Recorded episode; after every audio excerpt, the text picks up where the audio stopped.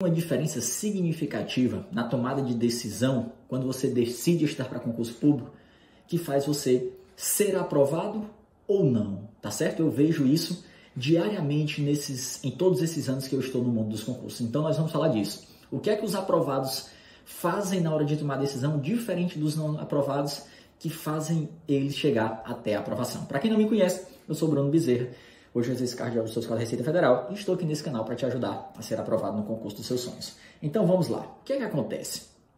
Quando um concurseiro que tem um perfil de não aprovado toma a decisão de estudar para concurso público, e às vezes até a decisão já começa errado, porque a decisão tem que ser uma coisa sua.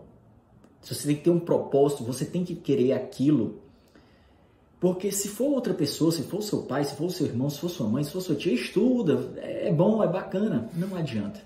Você tem que ter um propósito firme, tá certo? E aí aquele cara que vai empurrado pelos outros, aquele cara toma a decisão, mas nunca age de acordo com o que tem que fazer para ser aprovado.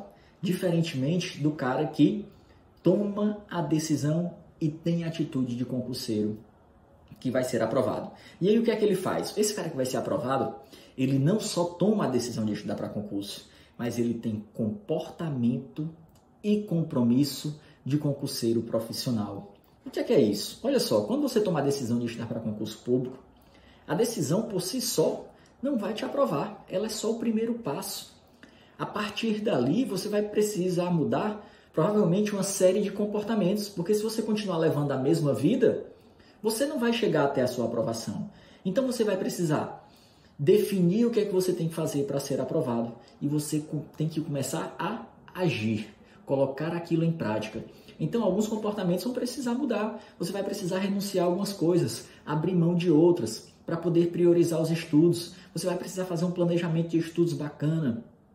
E aí, depois que você mudar esses comportamentos e começar a colocar em prática, aí vem o terceiro ponto, que é o compromisso, manter isso com regularidade e constância. Você precisa de compromisso de concurseiro profissional. Você precisa tornar aquele comportamento que você começou a agir em hábito.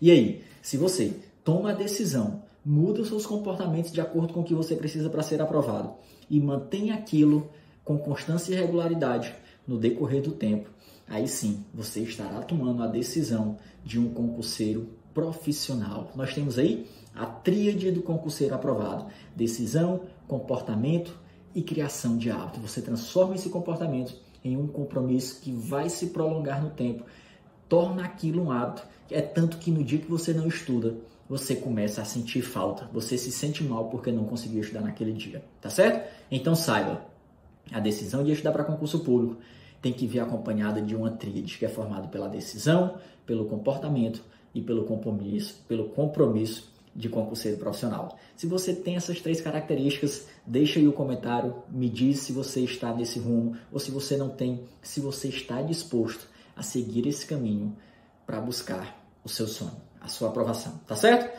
Deixa um grande abraço e até o nosso próximo vídeo. Valeu!